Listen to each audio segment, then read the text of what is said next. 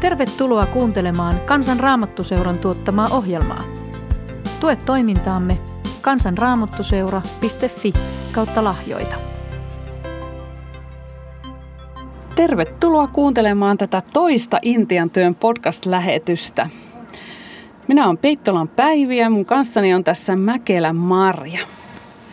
No oikein kiva olla jatkamassa tätä. Intiasta on todella paljon kerrottavaa ja Jumalan ihmeitä ja vaikeita asioita myös. Me ollaan taas täällä Puotilan kartanon edustalla, vähän kauniimpi päivä, mutta hieman tuulinen, että jos täältä semmoista suhinaa kuuluu, niin se johtuu tästä tuulesta. Meillä on tällä kertaa teemana koettelemuksia ja Jumalan ihmeitä Intiassa. Me kerrotaan siitä, että miten Jumala on auttanut vaikeuksien keskellä. Saat kuulla myös, miten Salomonin isä Abraham tuli kristityksi ja kuinka Priia löysi hyvän paimenen Jeesuksen. Näihin kaikkiin kertomuksiin liittyy vahvasti rukous. Kun katsomme taaksepäin, me voimme todeta, että Jumala on ollut uskollinen ja antanut ihmeellisen apunsa vastauksena rukouksiin. Usein melkoisten koettelemusten keskellä. Lähdetään siis liikkeelle isoisä Abrahamin tarinasta. Ja tämäkin kertomus kertoo rukouksesta. Kerrotko Maria siitä? Haluan ensin sanoa sen, että mulla on niin vahvasti sydämellä se, että tätä kansanraamattuseura Intian työtä ei ole kukaan suunnitellut, että Jumala on antanut tämän meidän käsiin. Ja siksi mulle tuli mieleen, että on tärkeää myös kertoa siitä, mitä siellä on tapahtunut ennen kuin yhteistyö meidän kanssa syntyi sinne. Ja tämä isä Abrahamiksi nimitämme häntä, tämä pastori on siinä keskeisellä paikalla, Salomonin isä, siis Andhra Pradesin osavaltiossa siellä Kaakkois-Intiassa, Pallekonan kylässä oli kristitty rukoileva äiti. Hän oli kylän ensimmäinen kristitty. Raakel oli hänen nimensä. Hän sai johtaa monia Jeesuksen Kristuksen omiksi. Hän oli Jumalan käytössä siellä vahvasti, tämä Abrahamin äiti. Ja hän johdatti muun muassa sellaisen yläkastisen naisen uskoon, jolla varmasti oli sitten varojakin, niin hän perusti seurakunnan sinne, ensimmäisen seurakunnan. Ja siellä sitten oli saarnaajia eri piireistä, helluntai-saarnaajia muun muassa. Tämä Raakkel äiti rukoili paljon poikansa Abrahamin puolesta, kaikkien muidenkin puolesta, mutta hän ei saanut nähdä tämän pojan Abrahamin uskoon tuloa eläessään – poika oli liittynyt kommunistipuolueeseen ja elämässä oli myös alkoholia ja muuta. Äiti ei todella nähnyt rukouksensa tuloksia ja mä haluan kertoa tämän siksi, että niin moni äiti rukoilee poikansa puolesta ja moni isä äidin tai tyttären puolesta ja kokee, että eikö Jumala vastaa ollenkaan. Mutta se vastaus voi tulla myöhemmin. Voi olla, että se ei ole vanhempien silmien edessä, niin kuin tässäkään tapauksessa ei ollut. Jumala kyllä vastaa meille. Meille jollakin tavalla hän vastaa. Voidaan kysellä häneltä, että mikä hänen vastauksensa on. Ja Jumala vastasi sillä tavalla sitten, että tämän Abrahamin perheeseen tuli aikamoinen ahdistus mutta kerron siitä vähän päästä. Mutta ihan tässä, kun eletään tätä korona-aikaa, niin mun, mulle tuli vahvasti sydämelle sanoa tämä raamatun kohta, että Jumalan hyvyys vetää meitä parannukseen. Jumalan hyvyys vetää meitä luokseen, mutta kun me emme kuuntele hänen ääntään, emme kunnioita häntä Jumalana kaikkivaltiana, niin hänen täytyy ottaa uusia pysäytyskeinoja käyttöön sanotaan, että Jumala kuiskaa omassa tunnossa, puhuu sanassaan ja huutaa meille ahdistuksissamme. Ymmärtäisin niin, että tämä korona-aika on nyt monelle sellaista ahdistuksen aikaa. On monia, jotka pelkäävät kovasti. Meidät on pysäytetty, koska meidän luojamme, hän haluaa olla hyvä isä jokaiselle ja siksi hän oikein kutsuu nyt voimakkaasti kaikkia luotujaan yhteyteensä Tämä aika on annettu meille Suomessa ja, ja koko, se on maapalloa käsittelevä asia, se on annettu meille. Mutta sitten takaisin tänne Pallekonan kylään, niin Jumala vastasi tosiaan äidin hartaisiin rukouksiin sallimalla vaikean koettelemuksen tähän Abrahamin perheeseen. Abrahamilla oli vaimo, joka Kiritam, joka oli myös rukoileva. Anoppi oli hänet johdattanut uskoon. Rukoilivat Abrahamin puolesta. Heillä oli kolme poikaa. Koettelemus, mikä heille annettiin, oli nuorimman pojan Davidin, joka oli silloin nelivuotias, niin hyvin vakava sairaus. Hänelle ei löytynyt mitään apua lääkäreiltä eikä sairaaloista. Mutta sitten Abraham, joka oli jo sitten luopumassa siitä kommunismistaan ja oli jo käynyt kirkoissa. Ilmeisesti hänellä oli se etsintä jo alkanut sydämessään, niin hän oli käynyt jo luterilaisessa kirkossa ja hän vei poikansa sinne ja lupasi siellä, että jos poika paranee, niin hän antaa koko elämänsä Jumalan käyttöön. Pienen Davidin puolesta rukoiltiin ja hän parani. Se oli selvä merkki isälle, että on olemassa elävä Jumala. Ja hän alkoi koko sydämestään palvella elävää Jumalaa. Hän tuli uskoon. Ja nämä kolme poikaa, jotka perheessä olivat, niin Ratna oli vanhin heistä. Keskimmäinen Salomon, joka on tullut läheisimmäksi meille. Ja Salomonin isä oli muuten kommunistivuosinaan antanut hänelle nimen Stalin. Salomo, Stalinista tuli Salomon. Ja nuorin poika oli tämä parantumisihmeen kokenut David. Kaikki kolme poikaa ovat nykyään pastoreita ja Jumalan valtakunnan työssä. Ratnalla on neljä seurakuntaa ja hän, hän on vahvasti johtamassa kansanraamattuseuran yhteistyöjärjestön Good News Prayer for Ministerin työtä yhdessä isänsä ja Salomonin kanssa. Ja nuorin David johtaa slummityötä Hyderabadissa. Viimeisen vuoden aikana hän on saanut kokea vakavia hyökkäyksiä työtään kohtaan. Muun muassa hänet on haastettu oikeuteen syyttäen häntä pakkokäännytyksistä erään kastetilaisuuden yhteydessä, jonne äärihindut tulivat keskeyttämään sen monen kymmenen miehen voimalla. Säästyttiin kyllä pahemmalta väkivallalta, mutta David sai kutsun oikeuteen sen jälkeen. Se on keskeneräinen se asia ja siellä kun pystytään kyllä asiat rahallakin hoitamaan, mutta David ei halua maksaa siitä ja se on edelleen vireillä, että annan rukousaiheeksi, kuka muistaa, muistaa tällaista, että David vapautuisi siitä syytteestä. Minulle oli ihan uusi tieto tuo Salomonin entinen Stalin nimi. Kun Jeesus tekee ihmisen uudeksi, niin joskus muuttuu nimikin. Raamatussa on tästä monta hyvää esimerkkiä. Niin kuin Simonista tuli Pietari ja Saulista Paavali. Ja entisestä kommunistiperheen pojasta Stalinista tuli pastori Salomo. Mutta miten Jumala johdatti Prian Salomonin elämään? Abraham isän kommunistiaikana ja äidin sairastaessa perheellä oli toimeentulovaikeuksia. Salomon annettiin tätinsä hoitoon kaksivuotiaana ja hän joutui erilleen ydinperheestä seitsemäksi vuodeksi. Varmasti Salomon siksi saattoi ymmärtää orpoja paremmin kuin jotkut muut. Ja löydettyään henkilökohtaisen uskon, Salomo halusi opiskella teologiaa ja hän oli sitten opettamassa raamattukoulussa Hyderabadissa – ja siellä oli yhtenä opiskelijana Orpo, nuori nainen Priya Svapna. Kun Salomon kuuli Prian koskettavan elämän tarinan ja Prian todistuksen Jeesuksesta, Salomo rakastui Priaan ja varmaan näki hänen kauniit silmänsä myös. Prialla on erittäin suuret silmät. Ja hän koki, että todella, että Priya voisi olla sopiva työtoveri hänelle. Ja Salomon kosi Priaa ja Priya ei voinut mitenkään ymmärtää, että joku pastori nyt haluaisi hänet orpotytön vaimokseen. Se oli Prialle aivan käsittämätön asia, mutta tietenkin mieluinen asia. Prian elämä oli ollut todella kovaa. Hän oli vuoden ikäinen, kun hänen äitinsä kuoli ja isä jätti hänet lähes välittömästi. Hän oli isovanhempien hoidossa, mutta kun hän kasvoi, hekin ottivat hänet pois koulusta ja pakottivat työhön ansaitsemaan rahaa.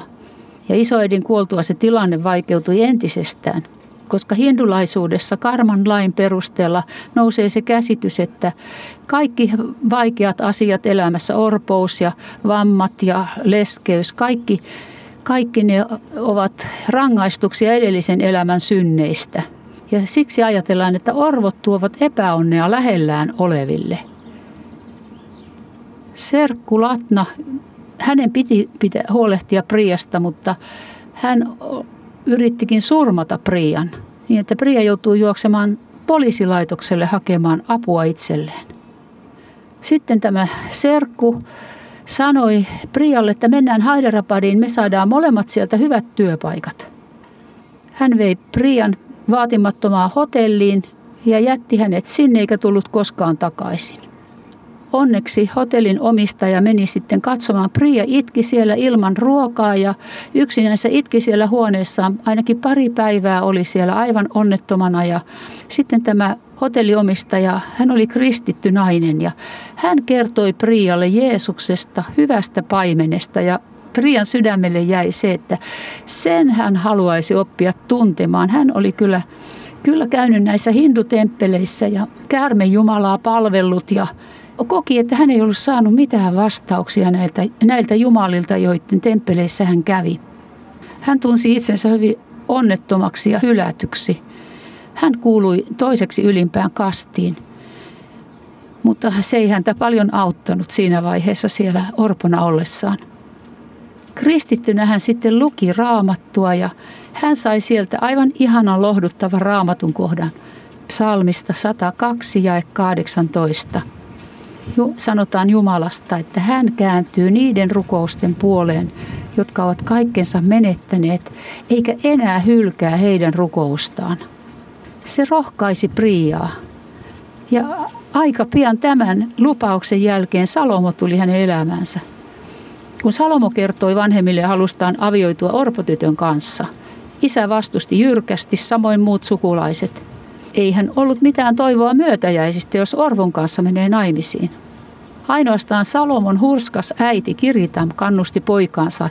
Hän oli ainoa, joka sanoi, ota se orpotyttö, ota se orpotyttö vaimoksesi.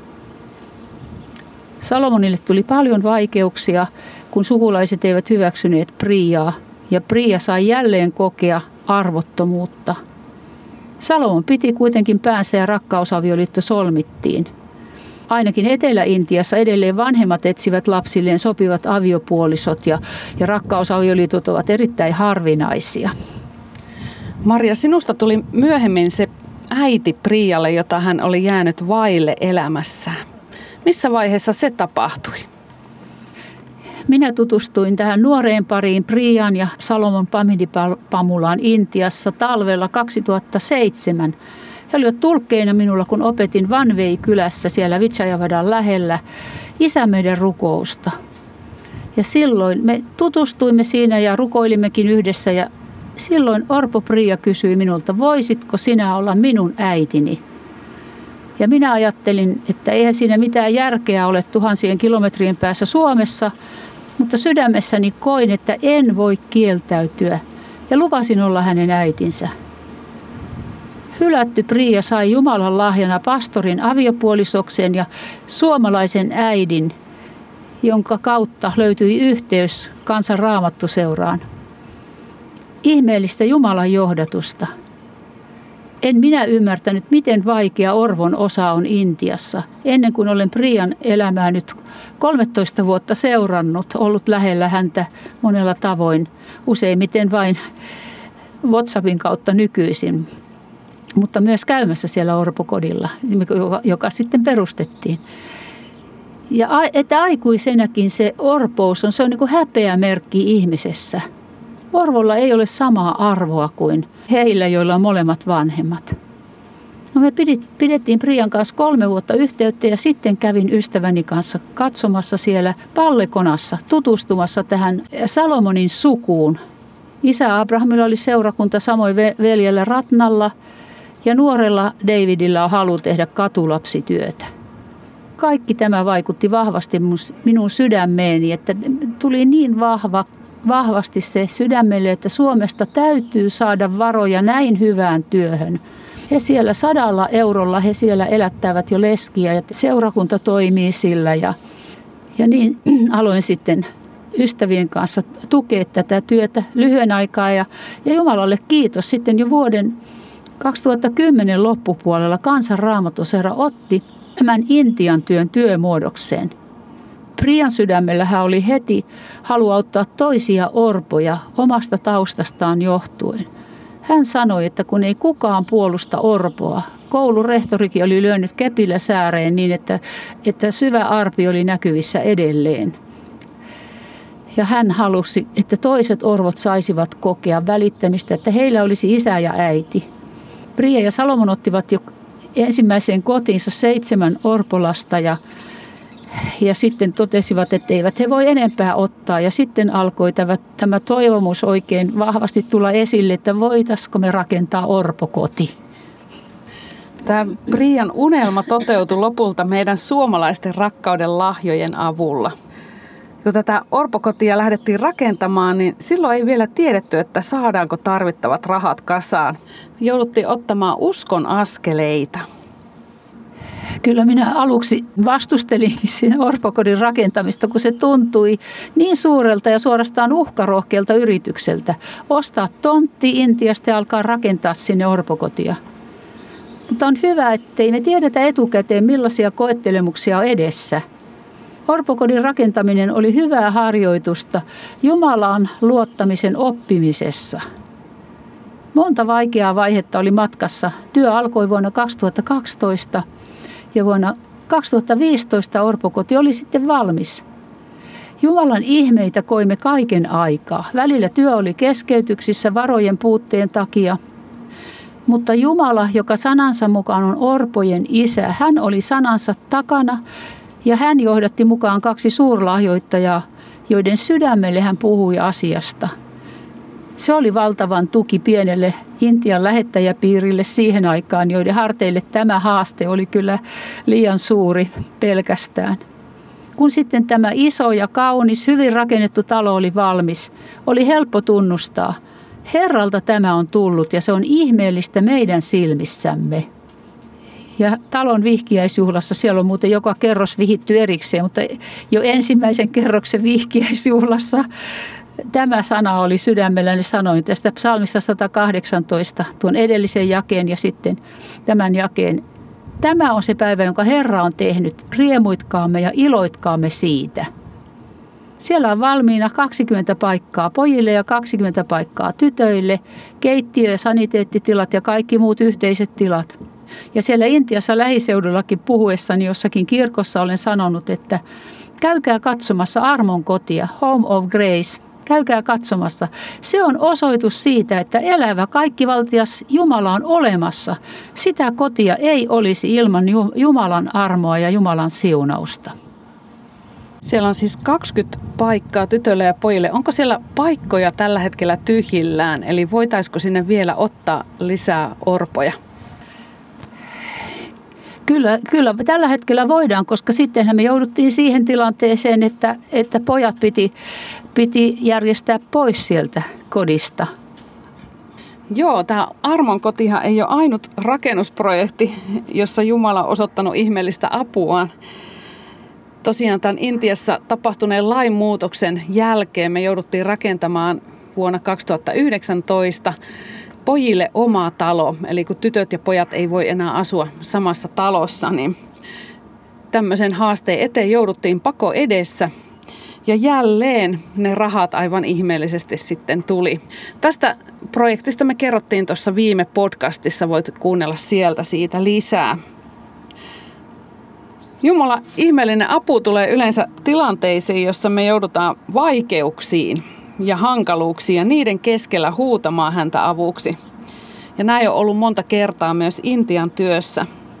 Siellä on tullut eteen monia koettelemuksia, mutta lähettäjät täällä Suomessa ja työtoverit Intiassa on rukoillut. Ja Jumala on vastannut. Yksi tällaisista koettelemuksista oli Prian sairastuminen – Kerrotko Maria siitä? Joo, Prian sairaus on kyllä ollut iso koettelemus ja se on vuosien aikana ollut sellainen ongelma tietysti hänelle itselleen eniten ja kaikille meille läheltä seuranneille. Hän ei saanut apua niihin oireisiin, joita hänellä oli. Väsymys ja, ja pyörtymisiä silloin tällöin ja kaatumisia pyörtymisestä johtuen ihan vaarallisiakin tilanteita. Meidän oli lähetettävä hänet Bangaloreen yksityissairaalaan. Se tapahtui syksyllä 2016. Silloin tilanne oli jo niin paha, että hänen kasvonsa olivat esimerkiksi täysin turvoksissa ja hän oli pahoinvoiva. Ja jotenkin mä ajattelin, että nyt toimivatko Priya munuaiset enää ollenkaan. Ja mä pelkäsin, että hän ei selviä sitä junamatkasta, kun Salomon lähti viemään häntä sinne Bangaloreen.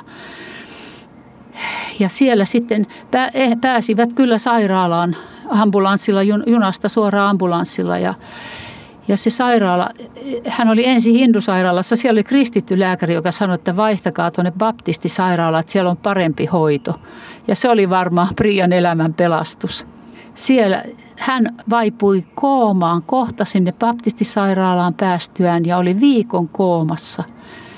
Me rukoiltiin täällä Suomessa ja lapset ja henkilökunta Orpokodilla ja kaikki seurakuntalaiset siellä rukoilivat. Oli todella paljon rukousta. Oikein oli suuri huoli siitä, että miten käy, miten Prialle käy ja miten koko Orpokodille käy. Siinä tuli jo epätoivoisia ajatuksia, että jos, Priya, jos Jumala ottaakin Prian pois, niin miten Orpokodille käy ja koko työlle.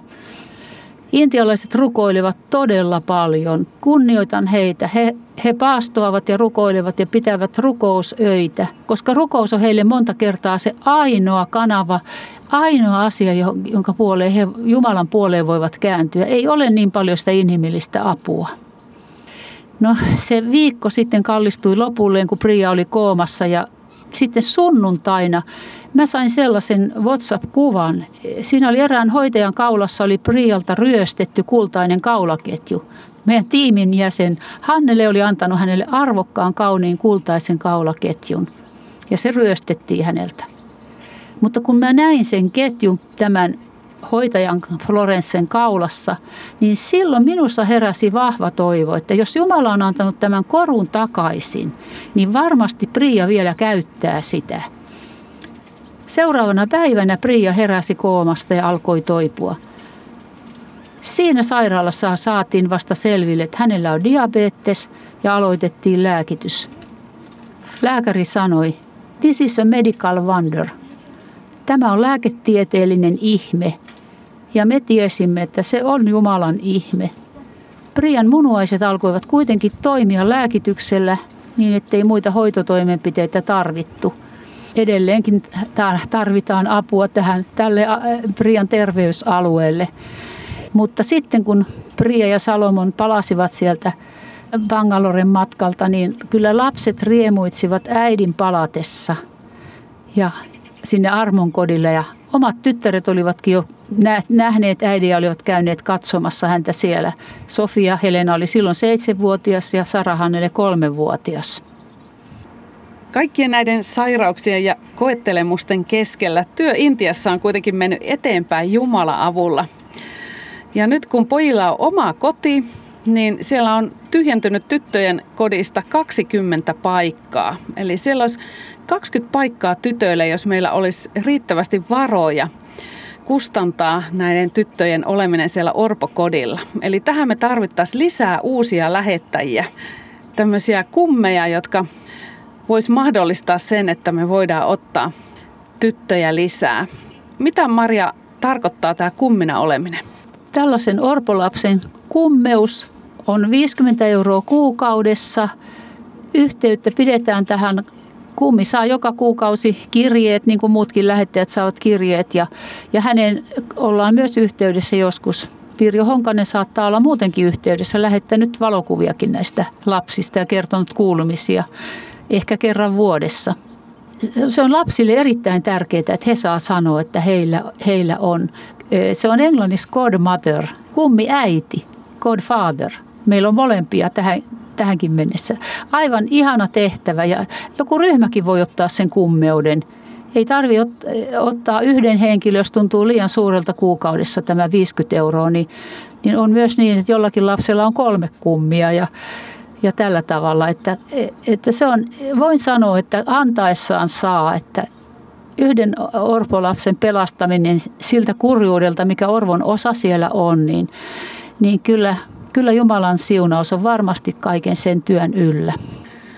Joo, tämän lähetyksen lopussa vielä kerrotaan, että miten voit olla meihin yhteydessä. Mutta jatketaan vielä tämän teeman ympärillä. Eli me ollaan puhuttu tämmöisellä teemalla kuin koettelemuksia ja Jumalan ihmeitä Intiassa. Ja pyytäisin sinua Maria vielä kertoa yhden tarinan, joka liittyy siihen, miten Jumala on antanut ihan mahdottomaan tilanteeseen ihmeellisen apunsa. Se liittyy eräseen prostituutioringissä mukana olleeseen naiseen. Miten Priia hänen sitten tutustui ja mitä tapahtui sen jälkeen? Kerrotko Maria? Kyllä, tämä on yksi sellainen asia, joka rohkaisee minua rukoilemaan hyvin paljon luottamaan siihen, että Jumala voi ihmeellisellä tavalla vastata rukouksiin. Tämä nainen oli joutunut kadulle ansaitsemaan elatustaan itselleen ja kahdelle tyttärelleen 6-7-vuotiaille tyttärillensä siksi, että perheen isä oli kuollut, oikeastaan hänet oli murhattu. Ja äidillä ei ollut mitään ammattia, ei mitään muuta tapaa saada rahaa. Ja, ja sitten tämä prostituutioringin mies oli sitten saanut hänet yhteyteensä ja varmaan suurimman osan palkasta vei. Mutta Priya tutustui, en tiedä missä, mutta Prialla on sellainen silmä, että hän sanoi, että hän ei voi mennä kärsivien ihmisten ohi. Hän siellä kaupungilla ilmeisesti ihan vaan näki että ja arvasi, arvasi, millä asialla tämä nainen on. Ja alkoi tutustua häneen ja kutsua häntä seurakunnan tilaisuuksiin ja tämä nainen alkoi käydä seurakunnassa ja, ja halusi tutustua Jeesukseen ja, ja oli aivan vastaanottavainen tälle ilosanomalle ja, ja sitten hän äh, koki, että hän haluaa siitä, siitä prostituutiosta nyt irti. Hän ei halua sitä hommaa enää hoitaa ja Priya alkoi hankkia hänelle työpaikkaa kyselemään työtä. Mutta kun tämä prostituutioringin vetäjä kuuli, että nainen aikoo jäädä pois hänen palveluksestaan, niin hän esitti julman vaatimuksen. Ensinnäkin hän kidnappasi ne tytöt. Ja sitten hän sanoi, että viikon sisällä on hänelle annettava 10 000 euroa tai hän surmaa ne tytöt. Ja tämä äiti oli aivan kauhuissaan. Hän tietenkin Prialle purki sydäntä ja sanoi, että hän ei jaksa elää. Hän tekee itsemurha, jos se mies tappaa ne tytöt.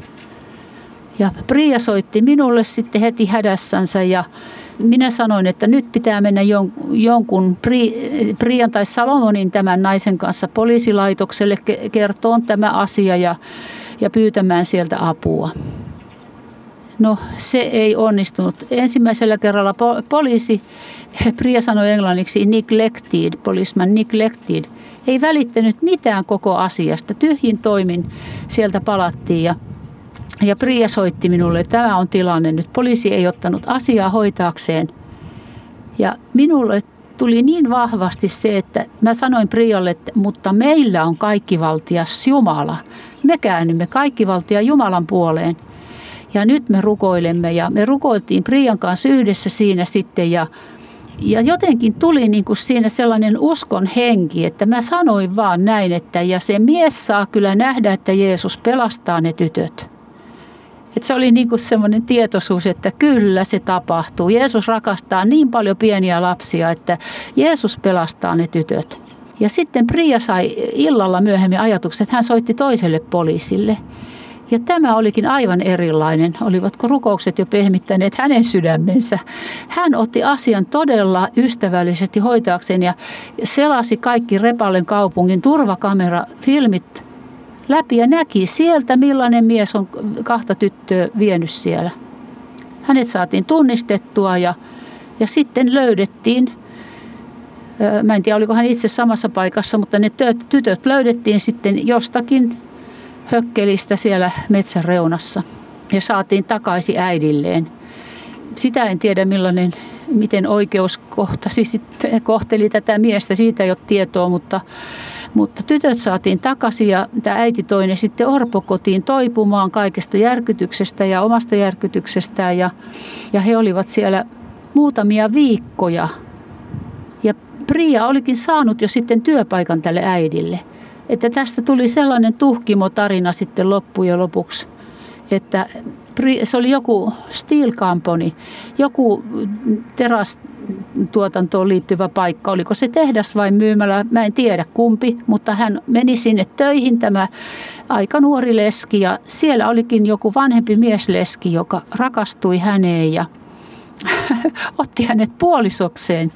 Ja niin niin sitten tytöt saivat isän, isän ja uuden isän ja perhe lähti yhdessä, muutti sitten Repallista pois, joka oli ihan viisas ratkaisu tähän äidin taustaan viitaten, niin että voisin ihan antaa rukousajaksi heidät. Nyt ei tarkkaan tiedetä, mitä heille kuuluu. Tämä mies oli kuitenkin hindu, mutta varmaan Jumala pitää heistä, heistä huolen. Mutta pyydän ihan, että jos voit muistaa vaikka rukouksin, heitä, tätä perhettä erityisesti. Ja kiitetään Jumalaa siitä, että, että todella hän on orpojen isä ja leskien turva. Rukoillaan vielä yhdessä Intian työn puolesta ja näiden henkilöiden puolesta, joita tässä on vilahdellut ohjelmassa. Herra, me halutaan ihan ensin kiittää sua kaikesta siitä uskollisuudesta ja sun avusta, jota me ollaan saatu kokea ja nähdä tässä työssä. Ja kiitos Herra, että sä oot todella sitoutunut tähän työhön ja kiitos, että sä kuulet meidän rukoukset. Herra, mä haluan kiittää myös siitä, että sä kuulet ihan meidän suomalaistenkin rukoukset ja kaikkien niiden aiheiden puolesta, mitä me täällä Suomessa joudutaan kohtaamaan. Herra, me haluan pyytää sun siunausta tälle työlle ja Prialle ja Salomonille ja myöskin isä Abrahamille ja Kiritamille ja Davidille ja pyydetään Davidille aivan erityistä apua nyt niihin oikeuden istuntoihin ja oikeuskäynteihin. Herra, että sun kätes voisi siinäkin olla häntä suojelemassa ja Herra, anna tämän kaiken niin kuin jotenkin koitua sun valtakuntas hyväksi ja voitoksi, että se väkivaltaisen voittolaulu saa hiljentyä tässä ja Herra, että tähän tulee voitto sinulta tähänkin oikeuden käyntiin. Jeesus, me pyydetään siunausta sille slummityölle, mitä David tekee ja Herra rukoillaan oikein, että sekin saisi riittävästi varoja ja kaikkea, mitä he tarvitsee sen työn jatkamiseen. Isä, pyydetään siunausta myös Ratnalle, joka hoitaa tätä pastoriverkostoa ja koko, koko tätä meidän järjestöä, joka siellä Intiassa toimii. Ja Herra, anna sinä hänelle terveyttä ja anna Herra voimia hoitaa sitä tehtävää ja oikein pyydetään sun siunausta ja varjelusta hänenkin koko perheensä elämää. Kiitos Jeesus, että saadaan muistaa myös näitä meidän orpokotiemme lapsia. Kiitos rakas taivaan isä, että mä saan siunata jokaista, joka kuuntelee tätä podcastia. Kiitos siitä, että sinä olet pyhän henkesi, rakkauden hengen kautta jokaista lähellä. Kiitos siitä, mitä haluat itse kullekin antaa ja miten haluat auttaa niissä vaikeuksissa, joita heillä on ehkä omassa elämässään. Ja pyydän sitä, että että sinun siunauksesi on jokaisen yllä niin vahvasti, Isä, kun sä oot suunnitellut. Ja sinun suunnitelmasi toteutuu myös jokaisen kuuntelijan elämä, elämässä, sinun ihmeellinen suunnitelmasi. Ja kiitos siitä, että saan pyytää ihan sitä, että kun meillä on niitä paikkoja siellä isossa lastenkodissa, nyt kun 20 paikkaa pojilta vapautui siellä, niin Herra, anna sinä lisää lähettäjiä kummeja niin, että voidaan ottaa tyttöjä vähitellen lisää. Sinä näet, miten vaikea se tytön asema siellä Intiassa monta kertaa on ja miten, miten hylä, hylätty orpotyttö tarvitsee tukea. Kiitos siitä, että, että sinä puhut joidenkin sydämille tästä asiasta ja niin, että me voidaan ottaa ottaa niihin, siihen tyhjään huoneeseen, jossa on paikkoja nyt tytöille, niin voidaan ottaa lisää, lisää tyttöjä. Ja siunaa kaikkia heitä, jotka siellä jo ovat ja jotka nyt ovat karanteenin vuoksi pois sieltä viety sieltä lastenkodilta. Herra, ole varjelemassa heitä myös. Ja kiitos, että sinun käsisi kaiken saamme jättää. Isä, sinua me ylistämme. Jeesuksen nimessä, amen. Jos haluat tulla mukaan tähän Intian työhön, niin ole yhteydessä meidän projektisihteeriimme Pirjo Honkaseen sähköpostin välityksellä. Pirjon sähköpostiosoite on pirjo.honkasee honkanen at sana.fi. Saat meiltä kerran kuukaudessa uutiskirjeen, jos tulet mukaan työhön ja Tuossa kirjassa me kerrotaan sitten lisää näitä Intian työn kuulumisia. Kiitos, että olit mukana tässä lähetyksessä. Siunausta sinun elämääsi.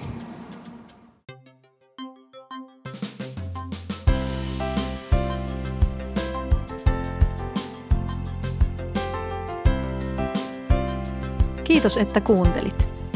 Tue toimintaamme kansanraamottuseura.fi kautta lahjoita. Siunausta päivääsi.